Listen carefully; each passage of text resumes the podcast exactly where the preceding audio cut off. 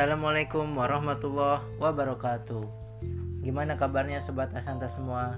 Semoga pada sehat semua ya.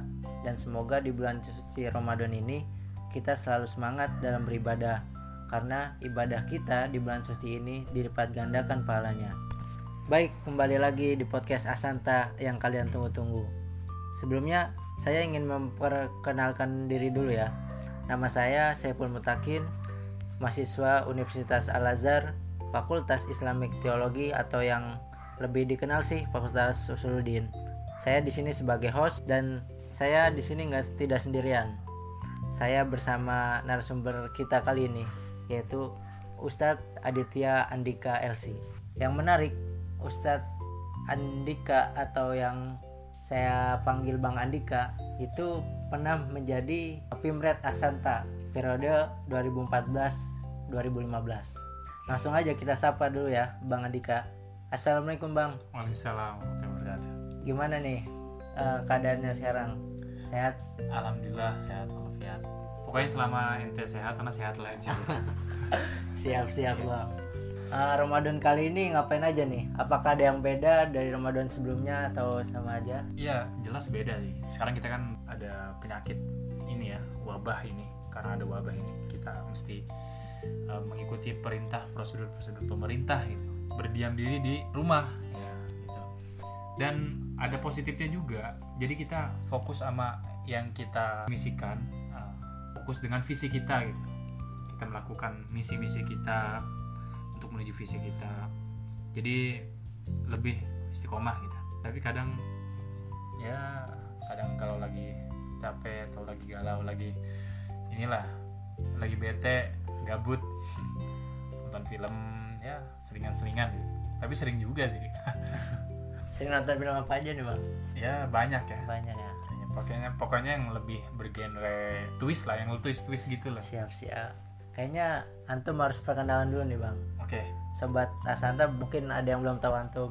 ya eh, saya S1 di Al Azhar eh, selesai tahun 2016 mengambil jurusan Usuluddin Fakultas Usuluddin jurusan hadis.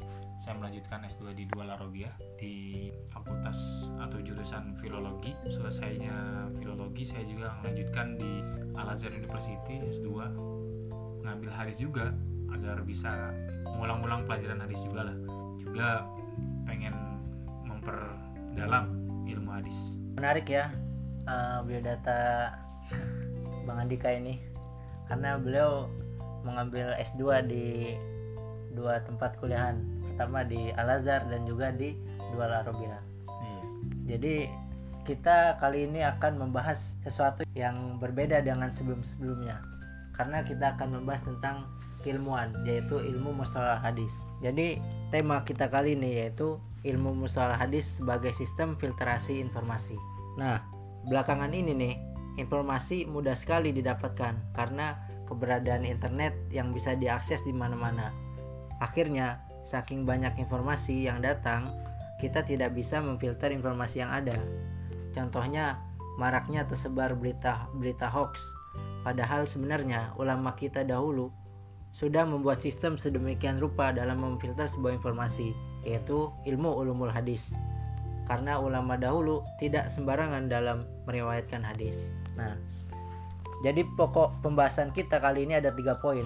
Yang pertama yaitu kenapa sih kita memilih ilmu mustalah hadis sebagai sistem dalam memfilter informasi? Yang kedua, bagaimana ilmu mustalah hadis itu terbentuk? Dan yang ketiga, bagaimana ilmu mustalah hadis itu atau bagaimana informasi itu bisa dikatakan sah atau benar? Itu pokok pembahasan kita, yaitu ada tiga tadi. Mungkin alangkah baiknya kita langsung menanyakan ke narasumber kita tentang ilmu mustalah hadis sebagai sistem filtrasi informasi. ya di sini kenapa ya? Eh, kenapa kita mesti mengambil ulum mustalah hadis untuk diimplementasikan kepada informasi-informasi yang tersebar yang akan kita dapatkan? Karena saya juga eh, mengambil ide begini dari statementnya Ibnu Khaldun. Ibnu Khaldun dalam kitabnya Muqaddimah eh, Ibnu Khaldun mengomentari para sejarawan eh, sebelumnya.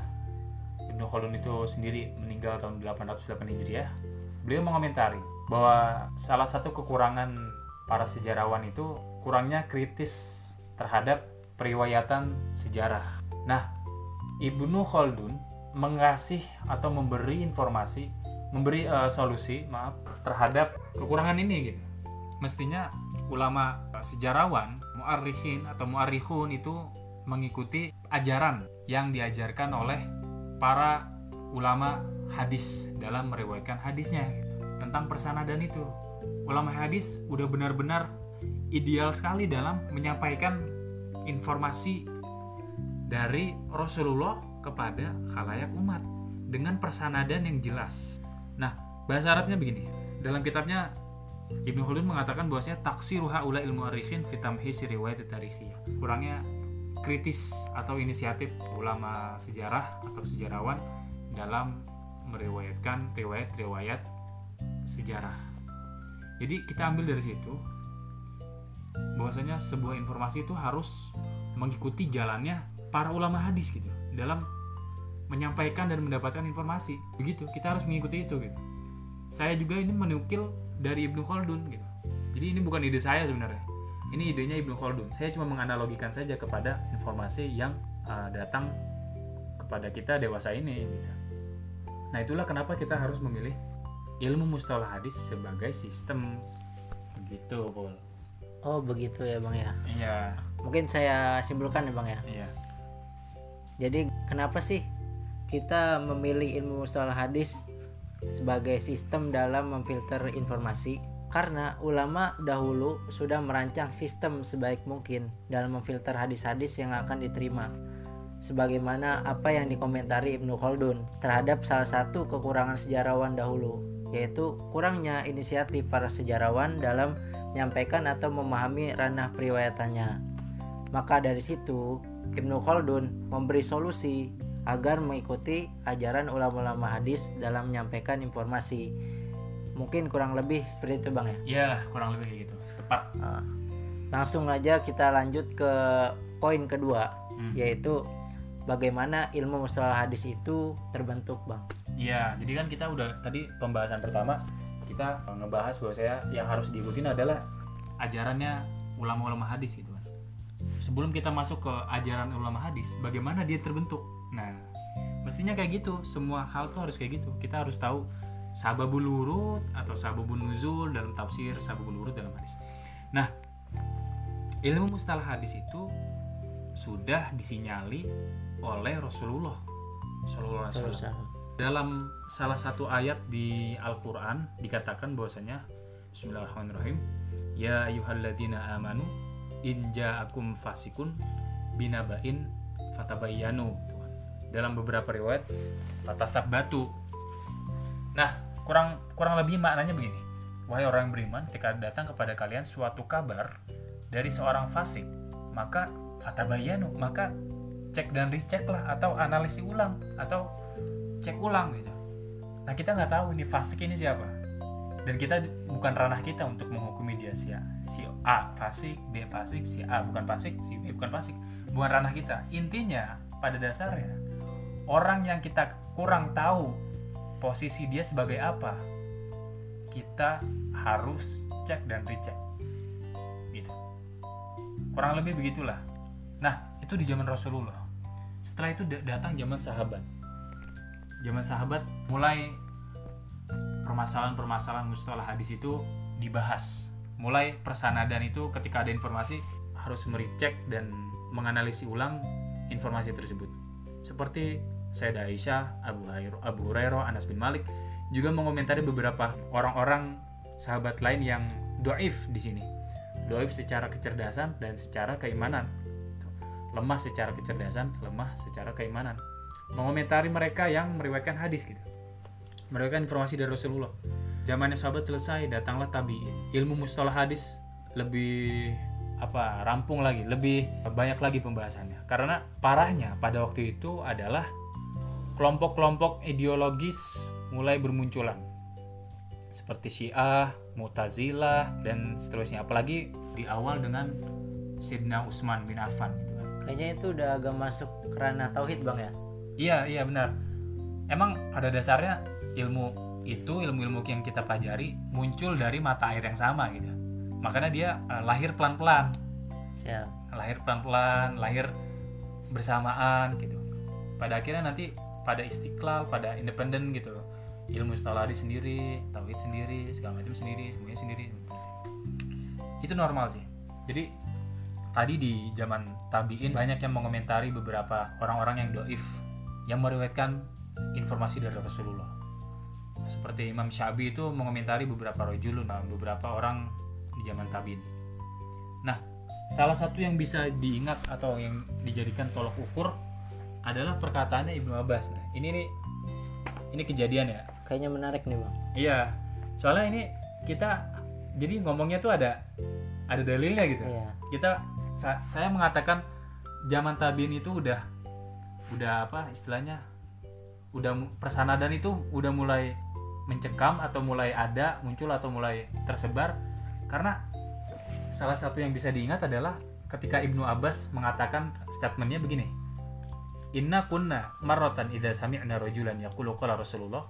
Dulu ketika kita ini kata Ibnu Abbas dulu ketika kita mendengar seseorang mengatakan qala Rasulullah Rasulullah ini bilang itu adalah suatu hal yang sakral banget gitu.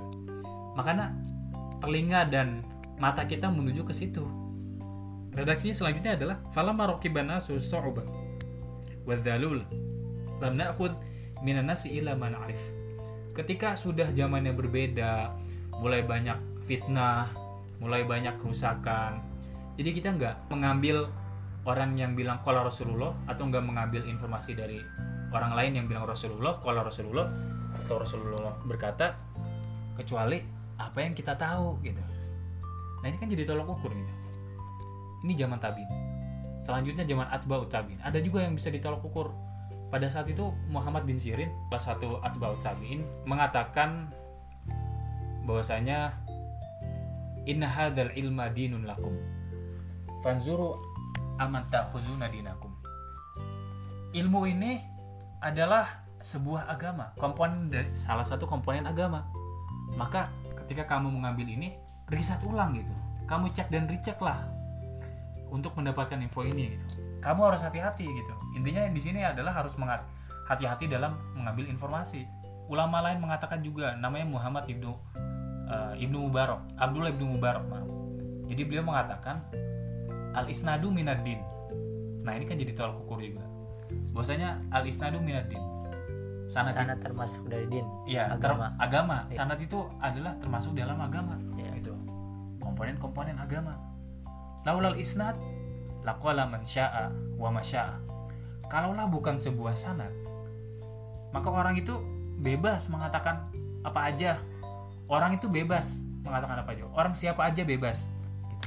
itu kepentingannya sanat ya bang Itulah penting sanad. Iya. Hmm. Ini sebagai dalil ya. Bahwasanya pada saat itu persanadan sudah bergejolak begitu panas gitu. Karena nah ini nih di zaman setelah atba'ut tabi'in ketika setiap ideologi yang tadi muncul dari zamannya Utsman bin Affan sampai sekarang zamannya eh, setelah atba'ut tabi'in anggaplah kita namakan sebagai ula, zaman ulama mujahidun zamanul mujahidun orang-orang mujahid orang-orang pintar yang bukan dalam atba'ut tabi'in di sini mulai sangat-sangat pecah di sini kurang lebih ini adalah awal abad ke-3 Hijriah atau akhir abad ke-2 Hijriah gitu kan. Nah, di zaman ini setiap kelompok setiap ideologis, kelompok ideologis mulai menolong kelompoknya sendiri. Islam mulai berpecah menjadi beberapa kelompok. Setiap kelompok meninggikan kelompoknya sendiri. Di situ mulai ada asobia, fanatik, fanatisme mulai muncul. Akhirnya ini paling parah ini, paling parah. Setiap kelompok membuat hadis-hadis palsu untuk menolong kelompoknya, Bul. untuk mendukung atau membela kelompoknya Iya, gitu, untuk ya. membela dan mendukung kelompoknya sendiri. Nah, ini udah parah banget.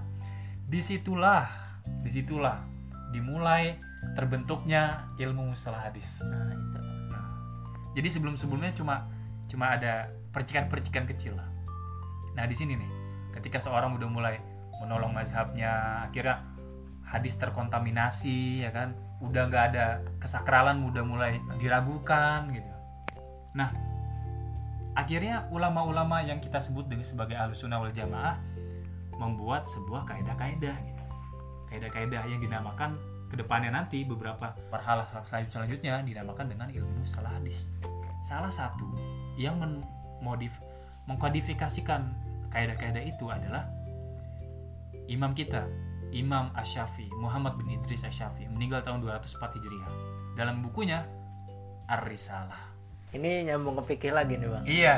Enggak usul fikih. Usul fikih. Usul fikih. Ah. tadi menyambung tauhid sekarang ya sebenarnya orang usul fikih menganggap buku ini adalah buku pertama kali usul fikih. Tapi orang ulama hadis juga menganggap buku ini buku pertama kali ulama hadis kita bisa menyatukan antara kedua statement itu bahwasanya buku ini emang buku pertama untuk kedua ilmu disiplin kedua disiplin ilmu tersebut gitu. nah di sini Imam Syafi'i mengatakan atau membahas tentang khobarul ahad salah satu pembahasannya ya khobarul ahad yaitu sebuah informasi yang datang dari satu eh, kelompok satu orang eh, satu orang atau dua atau tiga gitu Nah, kan? bisa diterima tapi dengan pertimbangan-pertimbangan tertentu gitu. Apa pertimbangan itu? Kita akan bahas di poin ketiga. Kalau saya simpulkan nih bang ya.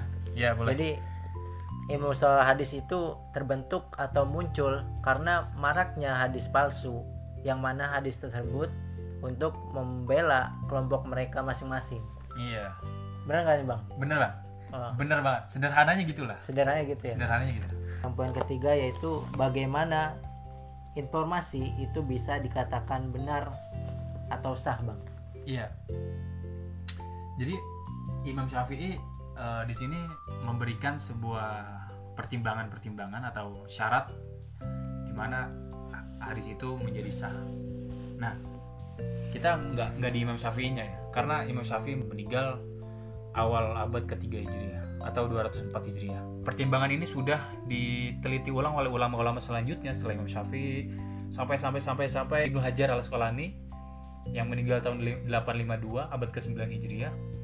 Akhirnya rampunglah pertimbangan itu. Syarat-syarat itu rampung. Syaratnya ada lima. Pertama adalah ittisalus sanad dalam bahasa mustalah hadis dinamakan dengan is- ittisalus sanad. Sanatnya menyambung ya bang Sanatnya nyambung. Jadi sanad itu apa? Sanad itu adalah subjek yang menyampaikan objek. Silsilah perawi, silsilah orang yang meriwayatkan hadis. Itu dinamakan dengan sanad. Nah, bagaimana sanad nyambung? Sanad nyambung itu simpelnya kita kasih contoh begini di di info Indo misalnya info Indonesia. oke bang taruh bang saya jadi teringat Manzumah Baikunya nih bang Waduh, keren juga. Anda keren juga ya. biasa ya bang Gimana ya? jadi ada di awal-awal bait itu Gimana? yang berbunyi gini bang awalu hasohi wahwa ma itasol Iya, isnaduhu walam yusadu au yu'al asik. yarwihi adlun dobitun an mislihi Nah, mutamadun fi dobtihi wa naklihi asik. Keren juga ya Anda. baru ya? hafal kemarin Oh, berapa Pak? itu jadi intinya di Manjuma itu menjelaskan bahwa hadis sohi itu syaratnya adalah perawinya bersambung Bang. Iya. dan yang pertama yang kedua perawinya yang adil Hmm. dan juga dobit Iya. dan terhindar dari syad dan ilah Ya. kurang lebih seperti itu bang Oke, keren banget sih. lanjut lagi lanjut Keren banget asli. Ipul ini keren juga nih. ya, jadi bener banget tadi Manzumah uh, sebuah syair yang apa dia tuh syarat tapi dibuat syair sama ulama-ulama gitu. Yang buat syairnya Imam Baikuni ya? iya Imam Baikuni, iya. Di Manzumah Baikuniyah gitu kan. iya bang Iya. Ya jadi benar banget. Eh, pertama syarat pertama adalah ittisalus sanad. Dalam bahasa mustalah adalah ittisalus sanad. Kita analogin aja sih. Analogin kepada informasi yang kita dapat sekarang ini. Yaitu silsilah perawi informasi atau apa ya perawi? Ya perawi informasi yang nyambung gitu. Jadi contohnya adalah misalnya ada informasi bahwasanya CNN mengatakan eh, Bandara Soekarno Hatta ditutup sampai 1 Juni gitu. nah ini CNN dapatnya dari mana gitu CNN misalnya mengatakan itu dari ternyata dalam itu kan judul besar ya misalnya di bawahnya itu dikatakan bahwasanya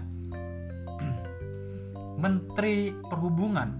Wih, Menteri Perhubungan mengatakan bahwasanya Bandara Soekarno Hatta akan ditutup dari 24 April sampai 1 Juni gitu. Ya. Misalnya itu kan. Nah ini udah jelas silsilahnya CNN CNN dapat dari si menteri itu. Nah syarat kedua itu adalah adil dan dobit. Syarat kedua dan tiga lah adil dan dobit di sini adil bukan berarti adil bukan berarti bahasa Indonesia adil tapi lebih cenderung ke kecerdasan. Al adil itu ketakwaan adobet itu kecerdasan gitu. Jadi kita harus melihat yang menyampaikan informasi apakah punya timbangan kecerdasan dan uh, kepintaran yang baik atau enggak. Mungkin standarisasinya. Ya standarisasinya. Ini istilahnya standarisasi lah. Ya. Standarisasinya gimana? Apakah mumpuni gitu bang ya? Iya. Orang tersebut. Kredibel ya. apakah kredibel mumpuni atau gimana? Nah itu yang kedua dan ketiga. Sebenarnya pembahasan di sini panjang. Cuman kita nggak nggak bahas panjang di sini nanti di tempat lain. Keempat adalah ada musyuzus dan ada mulilah ada musyuzus ini artinya adalah informasi itu nggak bertentangan dengan informasi lain gitu syuzus sendiri dalam bahasa agama dalam bahasa ya agama adalah mukhalafatu sikoh liman huwa aula minhu. Ketika informasi disampaikan seorang sikoh seorang kredibel bilang A tapi kredibel orang kredibel yang lain bilang B kita perhatikan ternyata kredibel A sama kredibel B tinggian kredibel A. Berarti yang B ini kita singkirkan. Itu informasi begitu juga informasi gitu. Yang kelima itu adalah ilah ilah di sini adalah cacat. Misalnya dalam informasi secara zatnya itu sendiri ternyata Bandara Soekarno Hatta nutup sampai 1 Juni misalnya. Apakah ada cacat di sini? Gak ada kalau saya melihat. Misalnya kalau misalnya bawang putih sebagai uh, obat uh, virus corona apakah ada cacat di sini? Dari informasinya aja udah cacat. Dari mana bawang putih itu bisa jadi obat yang wabah sebesar itu gitu. kalau misalnya wikoyah baru nggak apa-apa tapi kalau sebagai obat mungkin enggak itulah kurang lebih lima uh, pertimbangan yang harus dipertimbangkan si orang yang mendapatkan informasi ya begitulah kurang lebih Bol. jadi itu pembahasan kita ketiga ya atau Iya. poin kita ketiga Hmm. langsung saya simpulkan dikit nih bang ya jadi eh, bagaimana sih informasi atau hadis itu bisa dikatakan benar atau sah. Jadi itu ada jawabannya ada lima syarat ya bang ya? Iya yang pertama itu eh, itas itisol sanaduhu. Iya. Pertama sanatnya nyambung. Yang kedua perawinya adil adil dan dobit. Yang yang ketiga sama itu hadisnya terhindar dari su- saz, Iya. sat dan ilal itu keempat. Yang kedua yang ketiga itu udah obet ya yang Iya. ketiga dobet yang susus empat. Yang keempat hadisnya terhindar dari sat. Iya. Dan yang kelima terhindar dari ilah cacat. Cacat. Iya. atau bahasa Indonesia cacat lah. Iya. Mungkin kita udah di penghujung pembicaraan nih bang. Mu- ada yang mau disampaikan lagi bang? Udah sih itu aja. Tapi pengen ketika ada informasi yang saya sampaikan kurang atau berlebihan atau salah maka sampaikan kepada saya dulu gitu kan. Jangan menyampaikan ke orang lain dulu gitu. Sampaikan Oke. kepada saya dulu baru nanti kita ngobrol di situ dialog. Nah baru sampaikan ke orang lain gitu. Biar Ah, nggak nggak terjadi fitnah gitu. Gitulah intinya bang ya. ya pesan saya itu sih itu aja lah. Ama semangat lah santa semangat terus dalam mengkontribusi eh, kepada masyarakat. Asik. mungkin itu aja. Terima kasih nih buat para pendengar podcast Asanta yang setia. Dengerin terus podcast Asanta insya Allah bakal ada manfaatnya. Ya Rob. Assalamualaikum warahmatullahi wabarakatuh